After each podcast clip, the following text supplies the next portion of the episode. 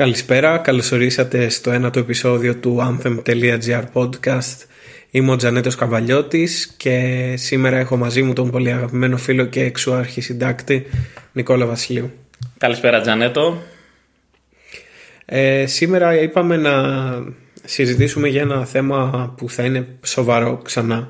Μιας και στην προηγούμενη εκπομπή είχαμε καλεσμένο για μία ακόμη φορά τον Ανδρέα Γαλιατσάτο τον ε, γνωστό ψυχοθεραπευτή και φίλο μας και συζητήσαμε εκτενώς για το θέμα της αυτοκαταστροφικότητας και της ανθρώπινης φύσης και συγκεκριμένα μιλήσαμε αρκετά για το ζήτημα των πυρκαγιών του τελευταίου διμήνου στην Ελλάδα.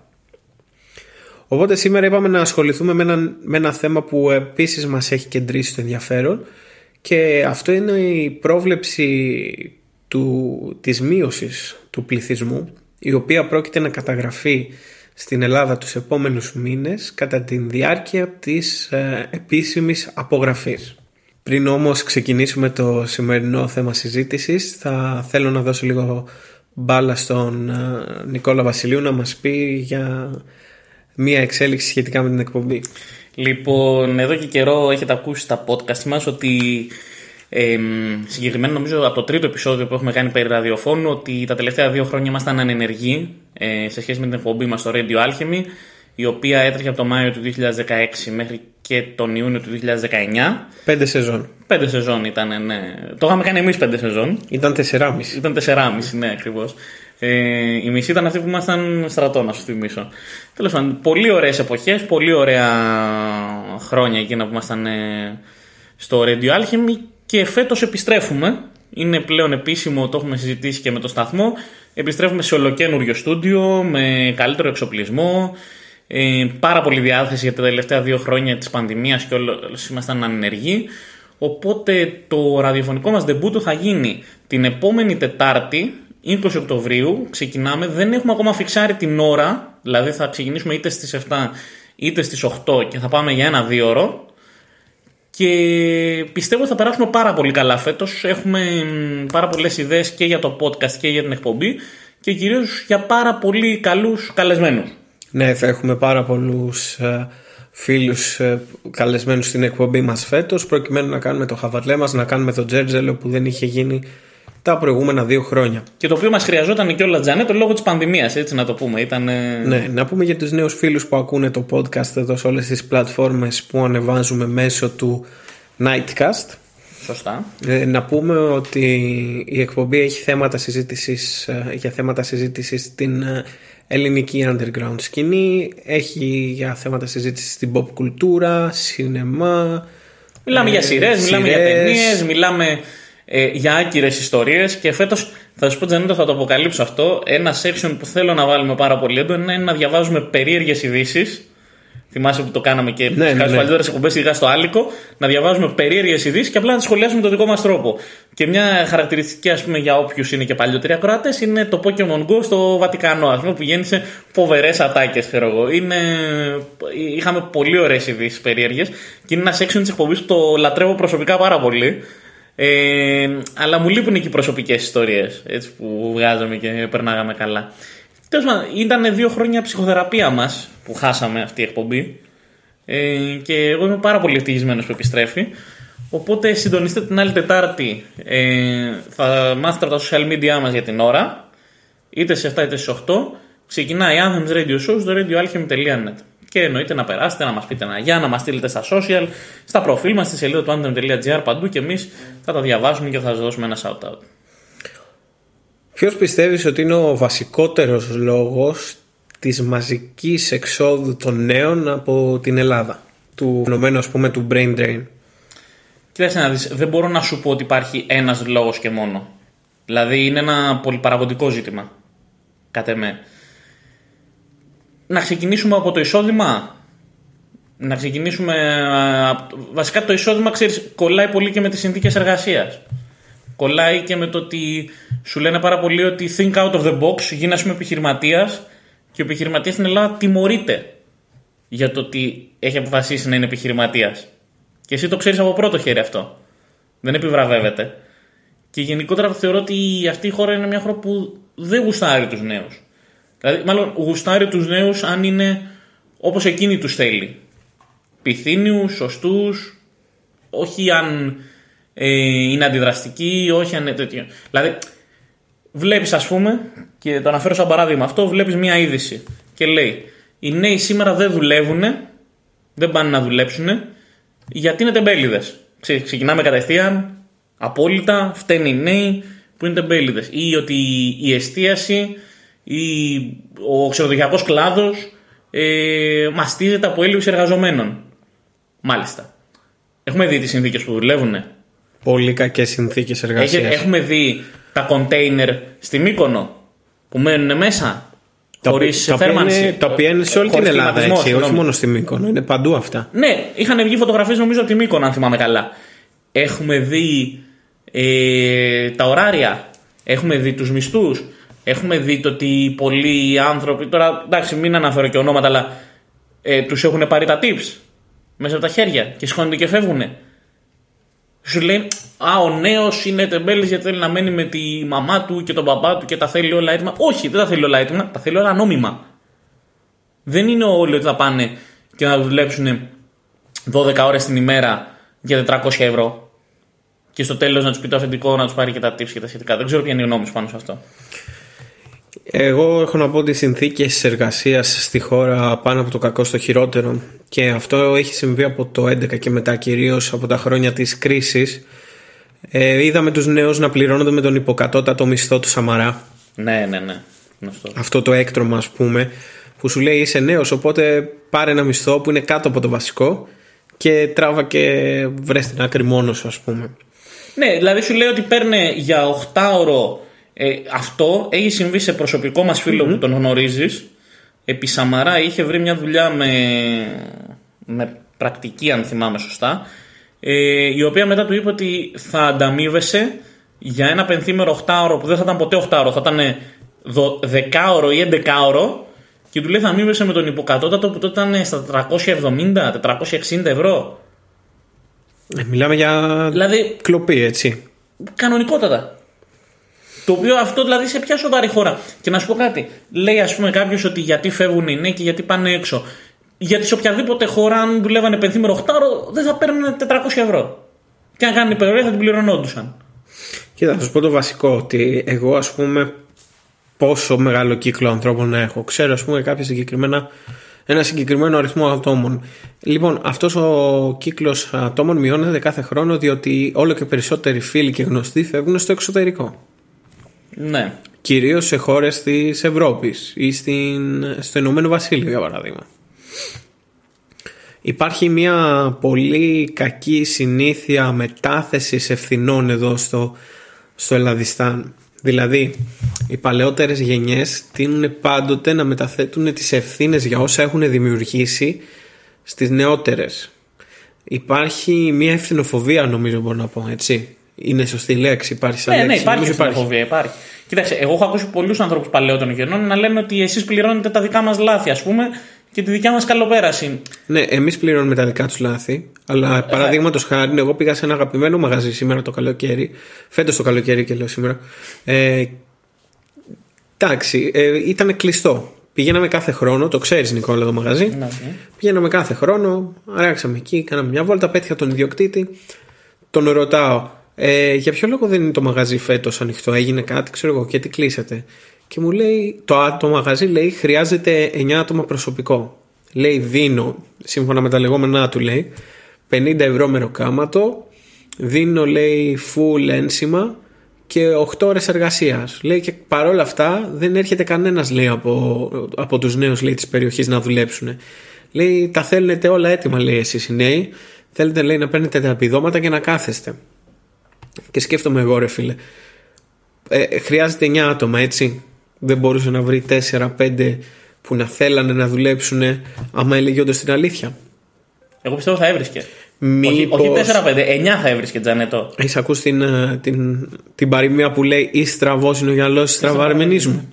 Ε, ναι. Μήπως φταίει ο ίδιος που κανένας δεν θέλει να πάει να δουλέψει σε συγκεκριμένο κατάστημα.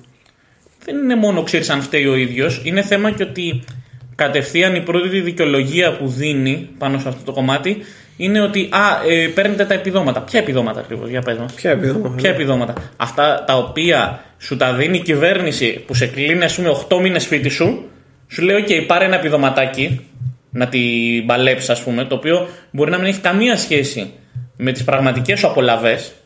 Έτσι. Και τώρα σου λέει ότι. Και το σε οποίο τρία- δεν το πήραν όλοι έτσι. ναι, και το οποίο δεν το πήραν όλοι, προφανώς.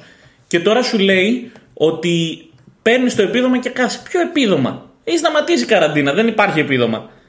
Δεν είμαστε όλοι τέτοιο. Εγώ, εγώ προσωπικά χαίρομαι γιατί από το κράτος δεν έχω πάρει δεκάρα τσακιστή. Ούτε εγώ. Δηλαδή, Οπότε το ίδιο. κανένας από τους δύο. Και πρόσεξε, ο ένας μας είναι ιδιωτικός υπάλληλος και ο άλλος είναι επιχειρηματίας. Ωραία. Δεν έχουμε πάρει από το κράτος δεκάρα τσακιστή. Πώς εγώ να δεχθώ και να σου πω κάτι θα μου πεις, Ναι, αλλά μπορεί να τα έχουν, έχουν πάρει άλλοι νέοι, ας πούμε, και καλομάθαν κτλ. Αυτά είναι βλακίες.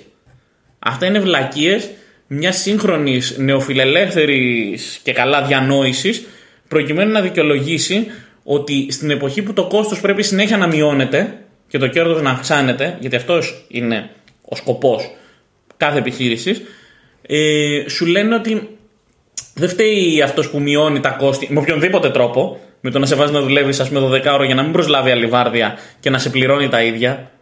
Γιατί, Τζανέτο, υπάρχουν επιχειρήσεις και θα το έχεις ακούσει, όχι μεγάλες επιχειρήσεις, προφανώς δεν μιλάμε για εταιρείες, μιλάμε για κυρίως επιχειρήσεις εστίασης, το έχω ακούσει ότι γίνεται αυτό, που βάζουν το δώρο των Χριστουγέννων στους τραπεζικούς λογαριασμούς των υπαλλήλων γιατί υποτίθεται ότι έτσι καταβάλλεται τραπεζικά Για να φαίνεται το νόμιμο ότι για ο να φανεί ιδιοκτήτης ότι το έκανε. ο- ο- η επιχείρηση πήρε τα λεφτά και μετά υπάρχει από πίσω μπραβιλίκι, υπάρχει εκβιασμός. Πήγαινε στην τράπεζα, στο ATM, βγάλ τα και φέρ τα πίσω. Εντάξει. Όταν λοιπόν θέλουμε να λέμε γιατί οι νέοι φεύγουνε, τι να κάτσουν να κάνουν εδώ, ας πούμε. Και δεν σου λέω εγώ μόνο για αυτόν που έχει σπουδάσει. Σου λέω και για αυτόν που είναι μεροκαματιάρης ας πούμε. Ξέρεις ότι μπο- μπορείς πλέον να βγάλεις μεροκάματο σε άλλη χώρα και να ζεις οκ. Εγώ δεν σου λέω να είσαι βασιλιάς. Να ζεις οκ. Εδώ δεν μπορείς να ζήσεις, ρε φίλε. Αυτή Εδώ είναι δεν η μπορείς διαφορά. να ζήσεις... Όχι, δεν μπορείς καν να κρατήσεις ένα σπίτι, ένα, να, να κάνεις ένα παιδί. Μετά λέμε γιατί υπάρχει υπογεννητικότητα. Ε, Πώς να μην υπάρχει υπογεννητικότητα; Όταν γεννιέται το παιδί μπαίνει τεκμήριο κατευθείαν. δηλαδή, σε αυτή τη χώρα όπου για να κάνεις ένα παιδί σου το βάζουν τεκμήριο, τα πάντα είναι πανάκριβα και ο μισθός παραμένει ίδιος και να πούμε και ένα άλλο παράδειγμα εδώ. Ξέρεις ότι, θα το ξέρεις, θα το έχεις ακούσει, οι περισσότερες εταιρείες βλέπουν στο βιογραφικά κοπέλες 28 ας πούμε έως 35 ετών και λένε αυτή είναι σε ηλικία για παιδί, δεν, μην την καλέσουμε για συνέντευξη. Ναι, υπάρχει. Αυτό είναι σε εξισμό ξεκάθαρα. Πόσες φορές το έχω πει αυτό σε κάποιον, ξέρεις τι μου λέει; Α, δεν υπάρχει αυτό που λες. Ε, πάρα πολύ. Δεν μπορεί να σου κάνουν διάκριση για την ηλικία σου. Ναι, δεν θα σου το πούνε. Δεν θα σου το πούνε. Βέβαια υπάρχει δεν θα σε διάκριση. καλέσουν. Πρόσεξε. Δεν θα σε καλ... Γιατί αυτό σου λέει ότι άμα σε καλέσουν και στο πούνε μπροστά σου είναι παράνομο. Εντάξει, μέχρι να σε καλέσουν και να στο πούνε έχουν περάσει δύο βασικά βήματα. βήματα. Σε έχουν καλέσει. Και δεν θα σου το λένε. Ντα- Δηλαδή, θέλω να σου πω, με το που βλέπουν το βιογραφικό, σου λένε αυτή είναι σε ηλικία για παιδί, γιατί να την πάρω; Θα σου πω και το άλλο. Κάθεσαι εσύ και σκίζεσαι ρε φίλε από τα 23 σου σε μια εταιρεία έτσι και δουλεύεις ιδιωτικός υπάλληλος, σαν άντρας θα σου πω τώρα, σαν Νικόλας Βασιλείου. Που δεν, δεν προσπαθώ να αλλάξω το θέμα που έθεσες, υπάρχει ζήτημα σεξισμού ξεκάθαρα. Αλλά σου λέω πάλι, σαν Νικόλας Βασιλείου, δουλεύεις από τα 23 σου σε μια εταιρεία και ξαφνικά η εταιρεία βαράει, καντι- βαράει βρόντο. Οκ. Ή αποφασίζει να σε απολύσει για το χι ψι λόγο και είσαι 40 χρονών. Αποφασίζεις λοιπόν να ξαναβγείς στην αγορά εργασίας στην ηλικία των 40 ετών. Πού θα βρεις δουλειά; Ποιος θα προσλάβει έναν άνθρωπο με τόσα χρόνια προϋπηρεσίας όταν προσπαθεί να εκμεταλλευτεί τους νέους με στόχο να πληρώσει όσο το δυνατόν λιγότερα. Οι άνθρωποι άνω των 40 δεν βρίσκουν δουλειά πλέον. Θεωρητικά είναι. Δηλαδή, μπορείς να βρεις μόνο σε πάρα πολύ εξειδικευμένες θέσεις που μπορεί να δουν την προπηρεσία σου σαν φιλέτο. Αλλά θεωρώ ότι πάρα πολλές δουλειές σήμερα έχουν απομακρυνθεί από αυτή τη λογική και έχουν μπει στη λογική ας φέρουμε κάποιον νέο να δουλεύει Α, μπράβο, περισσότερες αυτό. ώρες και τα σχετικά. Αυτό θέλω να Κοίταξε σου πω. να δει. Εγώ για κάθε μία ιστορία τέτοια που λέμε θα εμφανιστούν 10 τώρα μη τους χαρακτηρίσω, οι οποίοι θα πούνε Όχι, δεν ισχύει αυτό και ο θείος μου ήταν 40 και βρήκε. Εντάξει, ok. Okay. Εγώ θεωρώ ότι αυτές είναι μεμονωμένες περιπτώσεις. Δεν μιλάμε ότι όλες οι εταιρείες είναι χάλια. Εμείς μιλάμε αυτή τη στιγμή για τη σύγχρονη εργοδοσία. Και εγώ είμαι σε μια δουλειά που είμαι πολύ ικανοποιημένος. Και από τα χρήματα και από την ώρα που καταβάλλονται και από τις παροχές που μου δίνονται. Okay. Εγώ όμως είμαι μία περίπτωση. Γιατί όταν βγαίνω στον κύκλο μου, Τζανέτο, και ρωτάω, ξέρεις τι παίρνω πίσω; Παίρνω πίσω, πήγα το πρωί 8 ώρα στη δουλειά και έφυγα στις 11 και δεν πληρώθηκα. Ε, πήγα και άκουσα, ας πούμε, ότι ξέρεις, εγώ δούλεψα τόσες ώρες υπερορία το μήνα και, και είναι απλήρωτες. Και δεν είναι απλήρωτες και δεν πρόκειται για να τις πάρω. Και έχω ακούσει και το αμίμητο ότι μου είχαν πει εξ αρχής ότι θα δουλεύω πενθήμερο δεκάωρο για 600 ευρώ και να μην σκεφτώ να πάρω υπερορία. Αλλά δεν φανταζόμουν να λέω ότι θα δουλεύω κάθε μέρα 12 ώρες. Παιδιά, αυτά είναι προβλήματα. Είναι προβλήματα. Δηλαδή, όταν κάποιος άνθρωπος, και αυτό είναι πραγματική ιστορία, μου λέει Προτιμώ να πάω να δουλέψω ξανά μπαρίστα στο μαγαζί που ήμουν τουλάχιστον να παίρνω το 600 και να λέω Ok, okay, είμαι σε ένα ωραίο κλίμα για τα σχετικά. Αλλά το να παίρνω το 600 και να είμαι σε μια εταιρεία που μου υπόσχεται ανέλιξη και δεν την έχω δει τρία χρόνια. Τι περιμένεις ακριβώς; Εν τέλει, οι προβλέψεις λένε ότι ο πληθυσμός έχει μειωθεί κατά 500.000 άτομα και μία από τις αιτίες είναι αυτές. Μία άλλη αιτία είναι βέβαια σε πολύ μεγάλο βαθμό ε, η, η συμπεριφορά που έχει το κράτος προς τους νέους. Υπάρχουν ε, συμπεριφορές οι οποίες τίνουν προς φασιστικές συνιστώσεις. Δεν υπάρχει ουσιαστική ελευθερία του λόγου, δεν υπάρχουν ε, στην ουσία δημοκρατικά δικαιώματα. Ε, πλέον μάλλον για να το θέσω πιο σωστά τα δημοκρατικά δικαιώματα καταπατώνται πιο εύκολα. Βλέπουμε ότι έχει καθιερωθεί σε πολύ μεγάλο βαθμό η οικογενειοκρατία στη χώρα. Το βίσμα, το λεγόμενο βίσμα. Και όχι μόνο. Ναι. το, το βίσμα είναι και διαφορετικό. Η οικογενειοκρατία είναι κάτι πολύ πιο βαθύ. Δεν υπάρχει δικαιοσύνη. Πολλοί το λένε άλλο σε αυτό. Δεν ξέρω αν είδες τώρα. Α μην αναφερθούμε και πολιτικά, ωστόσο ε, σήμερα που μιλάμε έχει γίνει μια δίκη η οποία πραγματικά να τη διαβάσει είναι ένα φιάσκο από την πρώτη μέχρι την τελευταία στιγμή. Δεν θα αναφερθώ ποια δίκη. Μπορεί να ψάξει ο κόσμος και να δει ε, σε ποια αναφέρομαι. Αλλά αυτό το βλέπει συνέχεια ότι δεν υπάρχει δικαιοσύνη, όντως. Ναι, ε, θέλω να πω πάντως ότι σε πολύ μεγάλο βαθμό η οικονομικοκοινωνική κατάσταση των πολιτών στην χώρα ολοένα και χειροτερεύει. Οι άνθρωποι, οι νέοι, τουλάχιστον συζητώντας μαζί με φίλους μου ή πώς νιώθουμε πολλές φορές και εμείς οι ίδιοι, βιώνουμε ότι περπατάμε σε ένα βούρκο. Ναι, και δεν ξέρεις τι θα βγεις από αυτό. Θυμάσαι το λεγόμενο που λέγανε τότε, το φαινόμενο αυτό της κινούμενη άμμου; Ναι. Που όσο περπατούσες τόσο, τόσο περισσότερο βούλιαζες. Όσο περισσότερο προσπαθούσες να βγεις και να απεγκλωβιστείς από αυτή την κινούμενη άμμο, τόσο περισσότερο εγκλωβιζόσουν σε αυτήν. Αν και πιστεύω ότι αυτή η κατάσταση είναι γενικότερη και δεν είναι μόνο στην Ελλάδα και είναι ένα φαινόμενο που έχει άμεση σύνδεση με τις ε, καπιταλιστικές κοινωνίες οι, οι οποίες λένε ότι όπως είπες και εσύ το πρώτο μάθημα όλων πρέπει να είναι ότι μια επιχείρηση πρέπει να μεγιστοποιεί τα κέρδη της και πώς το πετύχει αυτό με μείωση των, του κόστους πρώτα απ' όλα. Budget cuts. Μπράβο. Ε, ε, ε, έτσι λοιπόν έχουν δημιουργηθεί αυτή η γενιά των νέων doomers. Των ανθρώπων που έχουν εγκλωβιστεί σε ένα περίεργο κέλυφος από το οποίο δεν μπορούν να αποδράσουν και στο οποίο είναι καταδικασμένοι να ζουν για τα επόμενα τουλάχιστον 15 με 20 χρόνια άμα αυτό δεν αλλάξει άμα δεν αλλάξουν πράγματα και άμα δεν αλλάξουν καταστάσεις και status quo σε αυτή τη χώρα. Και να σου πω κάτι, η ζωή είναι αυτή.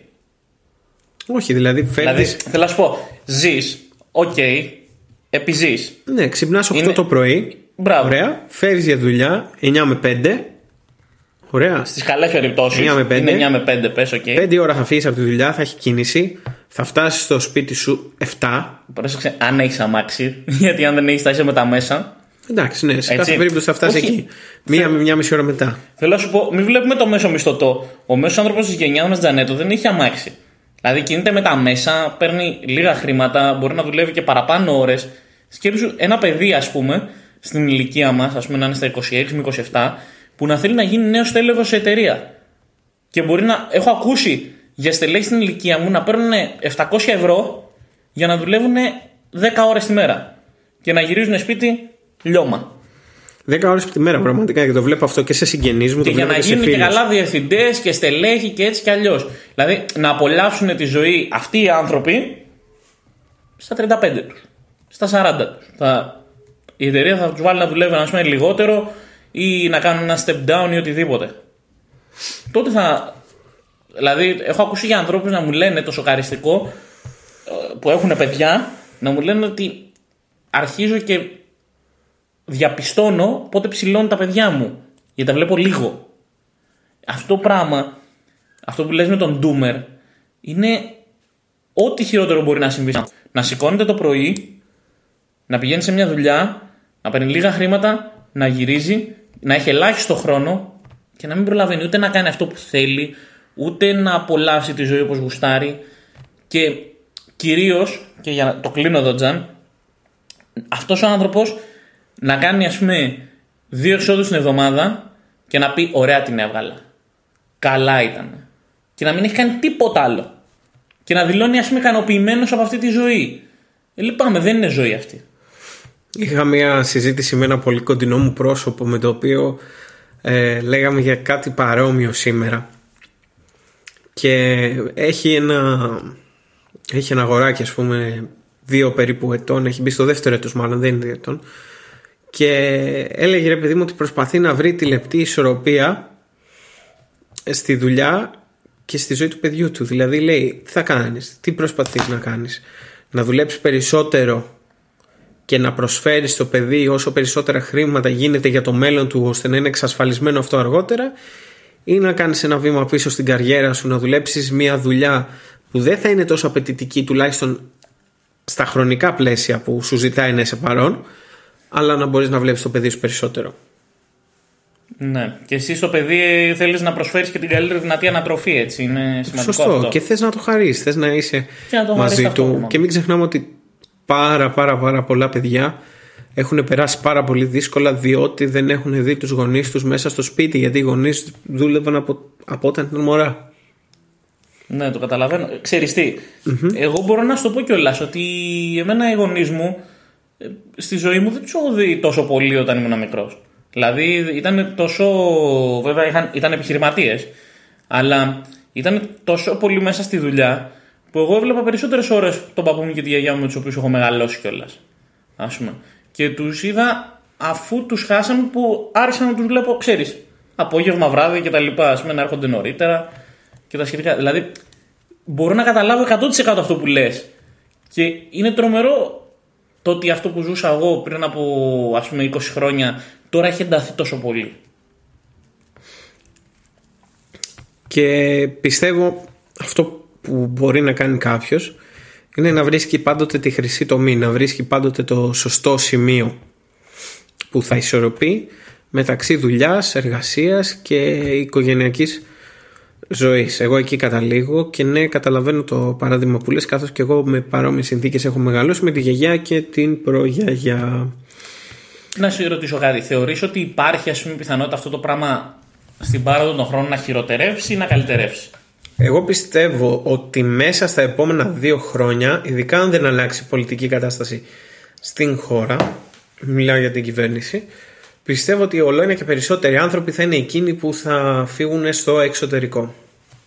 Ναι. Αυτή είναι μια προσωπική μου εκτίμηση. Και σε αυτό, το αυτό πράγμα μένει έβαλε να ένα το δούμε. χαλινάρι πανδημία. Αλλά εγώ είδα και ανθρώπους να φεύγουν, ακόμα και εν μέσω αυτής, δηλαδή ανάμεσα στις δύο καραντίνες. Είδαμε κόσμο να φεύγει, γιατί σου λέει δεν έχω άλλη ελπίδα εδώ. Και ξέρεις, θέλω να το συζητήσουμε και αυτό. Πώς σου φαίνεται ότι πολλοί άνθρωποι ρε παιδί μου λένε ότι ε, προσπαθώ να το παλέψω εδώ όπως μπορώ, μήπως και... Ωραία, σεβαστό, κατανοητό, οκ. Ε, τι θα γίνει όμως, έτσι, όταν εσύ θα, θα συζητήσεις με ένα παιδί που θα σου πει ότι εγώ προσπαθώ να πάω έξω να βρω μια δουλειά και θα του πεις και τι θα κάνεις εσύ εκεί; Εγώ σου λέω για την Δεν Ελλάδα. έχει, όχι, σου, σου θέτω το αντίστροφο. Πάμε το παράδειγμα. αντίστροφο. Οκ. Ναι, τι θα κάνεις εσύ εκεί; Εκεί δεν έχει ζωή, λέει, δεν έχει ξενύχτι, δεν μπορείς να βγεις μέχρι αργά. Θα βαρεθείς τη ζωή σου, δεν έχεις δραστηριότητες Έχεις την να ντόπια κάνεις. κοινότητα μόνο. Ναι, ναι, δεν ναι. είναι ότι έχει τους άπειρους γνωστούς. Αν δεν πας κάπου που είναι συγγενής σου, δεν είναι ότι έχεις και τους άπειρους γνωστούς. Το καταλαβαίνω, ναι. Ναι, είναι bullshit όμως αυτό, διότι γιατί αυτή τη στιγμή στην Ελλάδα οι άνθρωποι είναι εγκλωβισμένοι σε, σε μια ζωή δίχως μέλλον. Ε, σου λέει ο άλλος η φτώχεια θέλει καλοπέραση. Εντάξει. Αλλά σύντομα θα μείνει μόνο η φτώχεια χωρίς την καλοπέραση, έτσι όπως πάει το πράγμα, Τζανέτο. ναι. Ε, Α μιλήσουμε για τον πληθωρισμό, Νικόλα. Τρία ευρώ το σουβλάκι. Τρία ευρώ το σουλάκι, τέλεια πράγματα. Ε, Λοιπόν, ε, να σου πω όμως, περίμενα τώρα. Και πέντε ευρώ να, καφές, να, να, λένε. να ελαφρύνω λίγο το κλίμα. Τζανέτ, να ελαφρύνω λίγο το κλίμα. Ε, δεν ξέρω αν το άκουσες, αλλά μάθαμε γιατί γίνονται ανατιμήσεις Α, στην αγορά. Α. Το έμαθες; γιατί; Λοιπόν, να βγήκε ένας άνθρωπος ο οποίος είναι υπουργός ανάπτυξης σε αυτή τη χώρα, γνωστός και ως πολιτής νανογυλαίκων, γνωστός και ως πολιτής βιβλίων που μιλούσαν για το ολοκαύτωμα. Γνωστός και ως ο άνθρωπος που μας λέει ότι θα εγκαινιάσει το ελληνικό και εγκαινιάζει κάτι μασούτιδες στο αεροδρόμιο. Δεν ξέρω αν το είδες, καταπληκτικό. Λοιπόν, βγήκε αυτός ο άνθρωπος και είπε: Τι να κάνουμε, κύριε, έχουμε ανάπτυξη. Και του λέμε: Έχουμε ανατιμήσεις. Και λέω: Όχι, έχουμε ανάπτυξη. Λέει, γιατί εξάγουμε λέει, πάρα πολύ κατσικίσιο γάλα. Έχει έρθει τόση ανάπτυξη, έχουμε δώσει λέει, όλο το κατσικίσιο γάλα της Ελλάδας απ' έξω. Και λέει: Το αποτέλεσμα είναι να μην μένει πολύ κατσικίσιο γάλα για μέσα και γι' αυτό το πληρώνουμε λίγο παραπάνω. Γιατί γελάτε, κύριοι; Γιατί γελάτε, κύριοι; Λοιπόν, το θέμα του πληθωρισμού, λοιπόν. Αγαπητέ φίλε Τζανέτ. Έχεις μια αγορά η οποία δέχεται συνέχεια ανατιμήσεις, τις απορροφάει ο κόσμος με το ίδιο εισόδημα και σου λένε ότι είναι η ανάπτυξη αυτή. Η ανάπτυξη σημαίνει μείωση τιμών και αύξηση εισοδήματος. Κυρίως μείωση φόρων και αύξηση εισοδήματος, αλλά κατάλαβες τι θέλω να σου πω. Εδώ έχουμε αυξήσεις τιμών παντού και μας λένε έρχεται η ανάπτυξη και το εισόδημα δεν έχει αυξηθεί. Μας κοροϊδεύουν μέσα στα μούτρα μας και εμείς λέμε Α, οκ. Το εισόδημα ιδιαίτερα μετά την πανδημία των, του μέσου πολίτη έχει καταρρακωθεί διότι εν μέσω COVID η κυβέρνηση απαγόρευσε σε πάρα πολλούς ανθρώπους την εργασία τους. Και πάρα πολλές κατηγορίες ανθρώπων δεν πήραν ούτε ένα ευρώ αποζημίωση ενώ τους απαγορεύτηκε να εργαστούν. Παραδείγματος χάρη ηθοποιοί. Ναι. Παραδείγματος χάρη voice actors. Α, ναι, που το είδαμε και αυτό τώρα. Θέλω να πω ότι εφόσον απαγορεύει σε κάποιον την εργασία του, πώς περιμένεις εσύ ότι αυτός ο άνθρωπος θα επιβιώσει; Με το κοινωνικό παντοπολείο Δεν πρόκειται να επιβιώσει. Δεν μπορεί. δεν γίνεται, δεν μπορεί να επιβιώσει. Άρα τι θα κάνει, ή θα οδηγηθεί στην παρανομία, που πολλοί άνθρωποι δεν το κάνουν λόγω της αξιοπρέπειάς τους, ή θα οδηγηθεί να ψάξει, να ψάξει κάποια δουλειά στο εξωτερικό. Που το κάνανε πάρα πολλοί φίλοι και γνωστοί στην πανδημία. Όντως.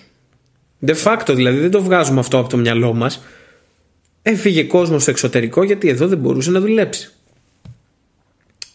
Ω ναι μα στο Λονδίνο δεν θα περνάς τόσο καλά Δεν θα έχει ε, μπαρ μέχρι τις 5 το πρωί Ok.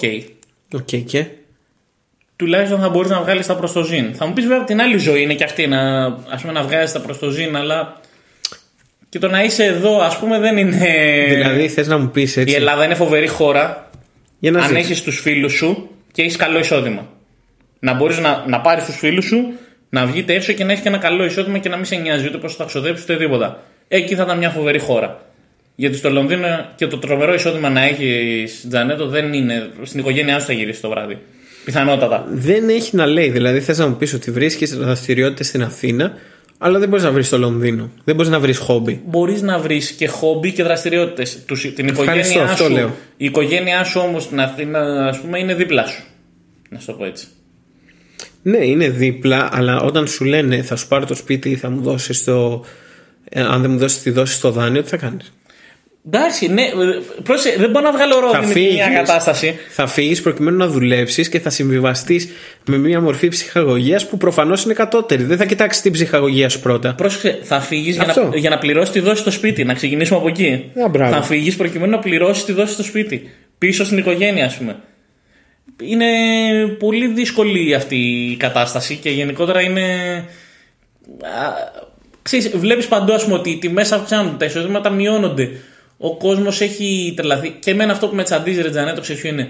Ότι προσπαθούν να μας πείσουν όλοι για το αντίθετο. Ότι αυτή η χώρα είναι καταπληκτική, ότι όλα πάνε εξαιρετικά, ότι οι δουλειές ε, προσφέρονται με το, όχι με το σταγονόμετρο, προσφέρονται ας πούμε άφθονες δουλειές. Να πω και το άλλο το Πα- παράδοξο. Παιδιά, να σας πω κάτι. Το λέω τώρα, το ανακοινώνω. Εγώ θα πάω να πιάσω αύριο το πρωί μια δεύτερη δουλειά, να δουλεύω 16 ώρες τη μέρα. Αφού έχει τόσες πολλές δουλειές, να πάω να πιάσω κι εγώ μία, ας πούμε, ακόμα, μια δεύτερη, να ενισχύσω. Αφού η προσφορά είναι μεγαλύτερη από τη ζήτηση σήμερα, ε, προσφέρονται τόσες πολλές δουλειές. Για πες. Ναι, αυτό είναι αλήθεια μεγάλη. Έτσι. Εδώ βλέπω τουλάχιστον στην περιοχή μου όλα τα καταστήματα ζητούν προσωπικό και δεν βρίσκουν. Και βλέπω στο, στο κάθε μαγαζί εδώ και μήνες την ίδια πινακίδα ζητείτε προσωπικό τάδε. Ναι. Εντάξει, αυτό είναι μεγάλη αλήθεια. Δεν βρίσκεις.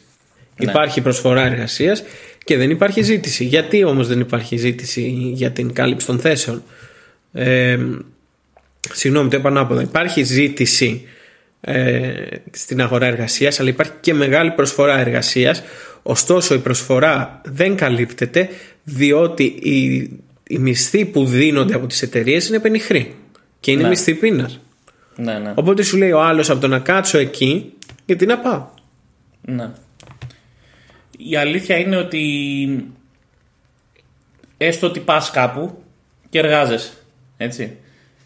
Και έστω ότι και οι συνθήκες δεν είναι τόσο κακές, ας πούμε, πληρώνεις για τις περιοχές και τα πάντα. Αυτό το εισόδημα που παίρνεις δεν σε φτάνει για να ζήσεις. Σε φτάνει σαν ένα καλό χαρτζιλίκι. Να κάνεις τις εξόδους σου, να πιεις δυο ποτά, να αγοράσεις κάτι που θέλεις, αλλά δεν είναι αρκετό ας πούμε για να ζήσεις σήμερα μόνος σου. Να κάνεις ας πούμε ή να κάνεις οικογένεια, έτσι, πάμε και εκεί. Ήθελα να πω ότι βλέπω και ένα άλλο παράδοξο όμως, Νικόλα. Έτσι. Βλέπουμε πολλά call center να έχουν ανοίξει εδώ στις περιοχή, στην περιοχή των νοτίων προαστίων, τα οποία προσφέρουν σε άτομα από το εξωτερικό που έχω, έχω γνωρίσει αρκετά άτομα, είναι πολύ κομπλέ προς τιμή τους, μακάρι να συνεχίζουν να πηγαίνουν καλά. Δίπλα στο γνωστό μπαρ με τις δύο μπύρες. Ναι, εγώ, εκεί, εγώ κρίνω τις εταιρείες αυτές. Οι εταιρείες αυτές θα προσφέρουν μισθούς εξωτερικού άνω των 1.000, 1.200, 1.300 ευρώ σε όσους έρχονται από το εξωτερικό να δουλέψουν στην Ελλάδα και στην Ελλάδα για παρόμοιες θέσεις θα σου δώσουν 600 με 650 ευρώ. Ναι, και λες και τις καλές, έτσι, που πληρώνουν Ναι. και στην ώρα τους. Ναι. Δεν λες για τις υπόλοιπες που μπορεί να σου δώσουν και... Ναι, μιλάω για ένα-δύο πολυεθνικές μεγάλες Αμερικανικές. Ναι, κατάλαβα ποιες λες. Κατάλαβα ποιες λες, γιατί το ξέρω και εγώ αυτό το ζήτημα, το έχω δει. Δηλαδή, βλέπεις τώρα έτσι, έρχεται ένας από μια άκυρη χώρα, πάει εκεί στην εταιρεία, ξεκινάει με 1200, θα πας εσύ που έχεις μεγαλώσει εδώ και πληρώνεις τους φόρους σου για να συντηρούνται όλες αυτές οι εταιρείες και πληρώνεις με το εξωφρενικό ποσό του βασικού. Ναι. Και το οποίο εκεί που θέλω να καταλήξω και πριν είναι ότι έστω ότι παίρνεις αυτό το βασικό και έστω ότι ας πούμε έχεις ένα φίλο ή κάποιο σύντροφο ας πούμε, ή κάποια σύντροφο που παίρνει και εκείνο το, εκείνος και τα λοιπά, το βασικό και αυτός. Έτσι είστε δύο άτομα δηλαδή που παίρνετε ένα βασικό. Μπορείτε να συγκατοικήσετε, μπορείτε να ζήσετε, μπορείτε να κάνετε ένα παιδί, μπορείτε να κάνετε οικογένεια. Όχι, όταν, Με 1200 ευρώ το μήνα. όχι, όταν στην, για παράδειγμα, παραδείγματος χάρη έτσι, στην Α- Αθήνα ο βασικός, το βασικό νίκαιο είναι από 400 ευρώ και πάνω. Στην καλύτερη, για μία Αυτό πήγα τρύπα. να σου πω. Αυτό πήγα να σου πω. Σήμερα αυτό με τα ενίκια, το οποίο έχει ξεφύγει πραγματικά. Και σου λένε καλά κάνει η Airbnb γιατί έχει, ξέρω εγώ, τα, τα σπίτια θα μένουν ανίκιαστα. Οκ. Φίλε, άκου έγκλημα, έγκλημα έτσι. Μια εταιρεία από το Ισραήλ αγόρασε ολόκληρη πολυκατοικία απέναντι από το σπίτι μου και όλα τα, διαμε... και όλα τα μαγαζιά της πολυκατοικίας από κάτω και πέταξε εκτός όλους τους ενοικιαστές γιατί τύχαινε εκείνη η πολυκατοικία να ανήκει σε έναν. Ναι. Πέταξε, είναι, μεγάλο διαμε... είναι, μεγάλα τα... δια- είναι μεγάλος ο χώρος και έχει πολλά διαμερίσματα πάνω από 50-60. Άρα 50-60 οικογένειες βρέθηκαν στο δρόμο Α, είναι από αυτές τις τεράστιες πολυκατοικίες. από τις μεγάλες πολυκατοικίες που θα γίνουν Airbnb. Και αυτοί οι άνθρωποι θα πρέπει να πάνε να. Σε, όχι απλά σε άλλες κατοικίες, θα πρέπει προφανώς να δώσουν και μεγαλύτερα ενίκια και ταυτόχρονα μικραίνει και η ποσότητα των διαθέσιμων διαμερισμάτων Μπράβο. Γιατί μία εταιρεία από το Ισραήλ, μία από την Κίνα, μία. Δηλαδή τα εξάρχεια γιατί φαγώθηκε όταν βγήκε αυτή η κυβέρνηση να πει ότι α, θα τα καθαρίσουμε, θα κάνουμε, τα ράνουμε. Γιατί είχε κάνει ήδη να έρχονται εταιρείες από την Κίνα να τα πάρουν όλα να τα κάνουν Airbnb. Γι' αυτό φαγωθήκανε. Είναι γνωστό αυτό. Για την Golden Visa συγκεκριμένα. Ναι, δεν ξέρω Λοιπόν, γιατί. και αυτομάτως από την πρώτη μέρα λέει στα μαγαζιά 5.000 ευρώ ενίκιο από 700 και άμα θέλετε. Αλήθεια τώρα. Τους πέταξε όλους έξω. Τι η λες; πολυκατοικία απέναντι από το σπίτι μου είναι ένα ζόμπι τώρα. Είναι ένα zombie town. Ένα zombie town το οποίο όμως Και είναι και τεράστια έτσι. δεν είναι εκμεταλλεύσιμο και αυτά τα διαμερίσματα είναι εκεί και κάθονται Και θα γίνουν Airbnb. και θα γίνουν Airbnb, α πούμε. Άρα, πώς μου λες, τους έχουν πετάξει απ' έξω τους ιδιοκτήτες; Δεν είναι ότι ήταν άδεια τα, τα διαμερίσματα. Υπήρχε κόσμος που τους διώχνουν για να γίνουν Airbnb. Ναι, όχι, μα σου λέω και πιο πριν ότι υπήρχαν πολλά που λέγανε ότι α, μένουν ξενίκια στα καλά κάνουν και τα κάνουν Airbnb. Αυτά για μένα είναι χαζομάρε. Anyway, η Αθήνα είναι ένα καμίνι. Που λέγανε για τα ξύλινα σπαθιά. Από εκεί το σκέφτηκα. Έτσι. Η Αθήνα είναι καμίνι.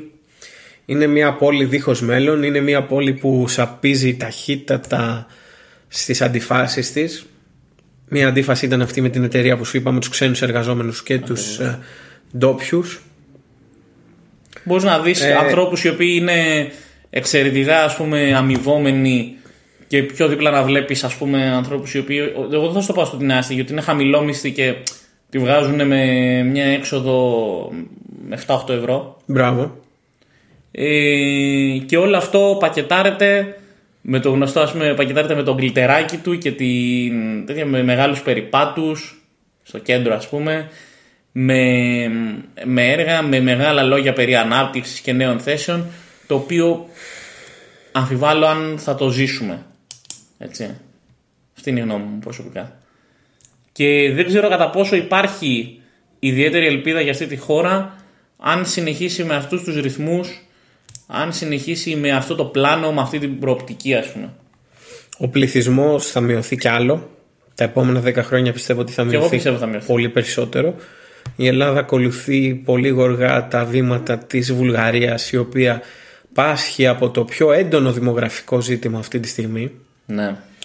Α, να μην ξεχάσουμε και ένα άλλο ζήτημα που χαντακώνει τους νέους ε, όχι από, απο- ε, χαντακώνει τους νέους από άποψη κοινωνικο-οικονομικής κατάστασης στο μέλλον το οποίο είναι ο στρατός Σωστό. Ναι. όπου για 12 μήνες πρέπει να πληρώνεις δίχως να έχεις έσοδα πρέπει να πάυσεις κάθε επαγγελματική και οικονομική σου δραστηριότητα Εγώ τα χρήματα που έβγαλα σε 6 μήνες από μια part-time δουλειά που ήμουνα τότε, πριν το στρατό, 6 μήνες δούλευα part-time, εντάξει.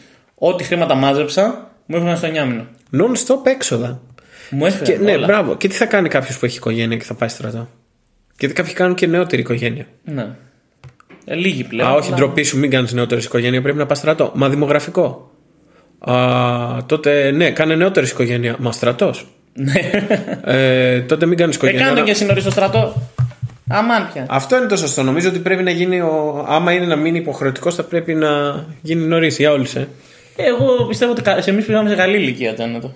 Ναι, αλλά... Μιλάμε, ας πούμε, 22 χρονών, μια χαρά. ναι, αλλά παγώσαμε όλη μας τη ζωή. Παγώσαμε τα πάντα. Εντάξει, παγώσαμε 9 μήνες από τη ζωή μας. Τι να κάνουμε; Μπράβο, Ούτε- και έξοδα ούτε- και όλα. Να σου πω κάτι. Θα τους πάρουμε πίσω; Βρε, Όχι. βρε, παιδί μου, δεν σου λέω αυτό. Ο Σου δι- λέω, Ο ότι... δι στο χαμένο χρόνο ήταν αυτό. σου λέω όμως ότι αυτό είναι, Πρέπει ένα... να κάνουμε μια στρατιωτική εκπομπή να τα λέμε αυτά. αυτό είναι ένα άλλο αρνητικό για τα παιδιά όμως που σκέφτονται πο- τι θα κάνουν στο μέλλον τους. Ναι, προφανώς γιατί Αυτό ξέρεις λέω. ότι ένα χρόνο. Θα αν είσαι ξοδέψουν άντρας, ό,τι ένα λεφτά θα χρόνο- μαζέψουν σε δύο Μπράβο. χρόνια δουλειάς. Ναι, Δύο χρόνια δουλειά θα, ξε- θα φύγουν εκεί. έτσι, έτσι. είναι. έτσι είναι. Αυτό λέω. Δεν είμαι Όχι, Δεν διαφωνώ, δεν διαφωνώ. Συμφωνώ σε αυτό κατά που και λες. γι' αυτό πήγα και ο ίδιος. Γι' αυτό ε, συμφωνώ σε αυτό που λες. Το θέμα είναι ότι α, η χώρα έχει ένα πάρα πολύ έντονο δημογραφικό πρόβλημα το οποίο δεν δείχνει να, να αλλάζει ιδιαίτερα. Δηλαδή δεν δείχνει να, να αλλάζουν πράγματα γύρω από αυτό. Και πιστεύω ότι μέσα στα επόμενα 10 χρόνια θα γίνει ακόμα εντονότερο. Πέραν όλων των Solution, άλλων. solution δραστηριοποιούμαστε όλοι. Πρέπει να είμαστε λίγο πιο ενεργοί, έτσι. Να είμαστε πιο ενεργοί πολίτες, να Σε- μιλάμε. σε μιλ- συλλογικότητες. σε συλλογικότητες, να μιλάμε για τα δικαιώματά μας, να οργανωνόμαστε σε συλλογικότητες και στα σωματεία μας αν είμαστε σε κάποια εργασία. Οκ. Και κυρίως να ξέρουμε τα δικαιώματά μας, τι πρέπει να έχουμε σαν πολίτες και να τα διεκδικούμε είτε στο δρόμο, είτε μιλώντας και να προσπαθούμε για ένα καλύτερο αύριο. Δεν υπάρχει κάτι που. Είδες δεν θα τι μας σώσει- πέτυχαν με δεν το θα μας σώσει κάτι. freelancing που προσπάθησαν να επιβάλλουν στους ντελιβεράδες. Μην Ακριβώς. πούμε το όνομα της εταιρείας, δεν θέλω κιόλας. Ναι, ναι, ναι, οκ. Είδες τι, τι πέτυχαν με το που βγήκαν αμέσως και διεκδίκησαν τα δικαιώματα. Ένα ισχυρό σωματείο, να τα λέμε αυτά. Ένα ισχυρό σωματείο, να ξέρουμε ποιοι είναι οι άνθρωποι που είναι υπεύθυνοι στα σωματεία μας και διαπραγματευό- διαπραγματεύονται για εμάς. Και να προσπαθούμε για ένα καλύτερο αύριο. Δεν, δεν υπάρχει κάτι άλλο. Να προσπαθούμε για ένα καλύτερο αύριο, Τζένιτο. Γιατί δεν θα μας σώσει καμία κυβέρνηση με αυτά που γίνονται αυτή τη στιγμή. Δεν πρόκειται να μας σώσει. Θα, θα, θα εξαγγέλει, θα υπόσχεται, θα σου λέει έρχεται η ανάπτυξη και η ανάπτυξη θα παραμένει εκεί που ήταν πάντα. Στα τάρταρα. Δεν θα υπάρχει βασικά. Δεν θα υπάρχει ακριβώς. Το, το είναι στα τάρταρα προποθέτει ότι υπάρχει μια πολύ μικρή. μικρή Ναι, έτσι είναι. Το δημοσιονομικό χρέος έχει χτυπήσει ρεκόρ. Εντάξει. Και το ιδιωτικό και τα πάντα. Τι, τι ακριβώς να συζητήσουμε και τι ακριβώς να πούμε. Λοιπόν, γι' αυτό λοιπόν να κλείσουμε με ένα θετικό. Ελπίζουμε όλοι σε ένα καλύτερο αύριο προφανώς. Μιλάμε, οργανωνόμαστε, διεκδικούμε. Γιατί παιδιά δεν υπάρχει άλλη λύση. Αυτό είναι. Ναι, αλλά δεν πέτυχε κανείς βγαίνοντα στους δρόμους. Τώρα ε, θα βάλεις στο στόμα μου άσχημες λέξεις. αλλά να αναφέρουμε αυτό ότι αυτό- ο Τζάνο αναφέρεται σε ένα γεγονός. Να το πούμε. Το, το λέμε, δεν με νοιάζει βασικά. λοιπόν, αναφέρεται σε ένα γεγονός όπου κάποιος, τέλος πάντων, ο οποίος ε, η νοητική του ικανότητα ε, δεν ήταν. ε, νο- βασικά δεν ήταν ε, homo, ας πούμε, ήταν homo erectus και κάτω. Ο οποίος, ας πούμε, έλεγε ότι η διεκδίκηση στους δρόμους δεν φέρνει τίποτα. Ε, φιλαράκι, όπου και να είσαι, ξέρω ότι δεν πρόκειται να τα ακούσεις. Πήγαινε να δεις τι έκανε η eFood. Εντάξει. Και άλλαξε μυαλά. Για να μην πω κάτι χειρότερο. Άλλα, αλλάξτε μυαλά κάποιοι εκεί έξω. Γιατί το δημογραφικό πρόβλημα δεν θα χτυπήσει μόνο εμάς. Θα χτυπήσει και εσάς που λέτε τέτοιες βλακίες. Αυτά. Εμείς λοιπόν ανανεώνουμε το ραντεβού μας ε, για την επόμενη Τετάρτη στην ε, συχνότητα του radioalchemy.net Είναι ιντερνετικός ο σταθμός ε, Προσπαθούμε να, να φέρουμε όσο πιο σύντομα γίνεται τα νέα για, το, για την ώρα στα social media του anthem.gr και ευελπιστούμε να έχουμε όσο, το, όσο περισσότερους από εσάς γίνεται στον αέρα εκείνη τη στιγμή να κάνουμε την πλάκα μας να επιστρέψουμε πίσω στα μικρόφωνα.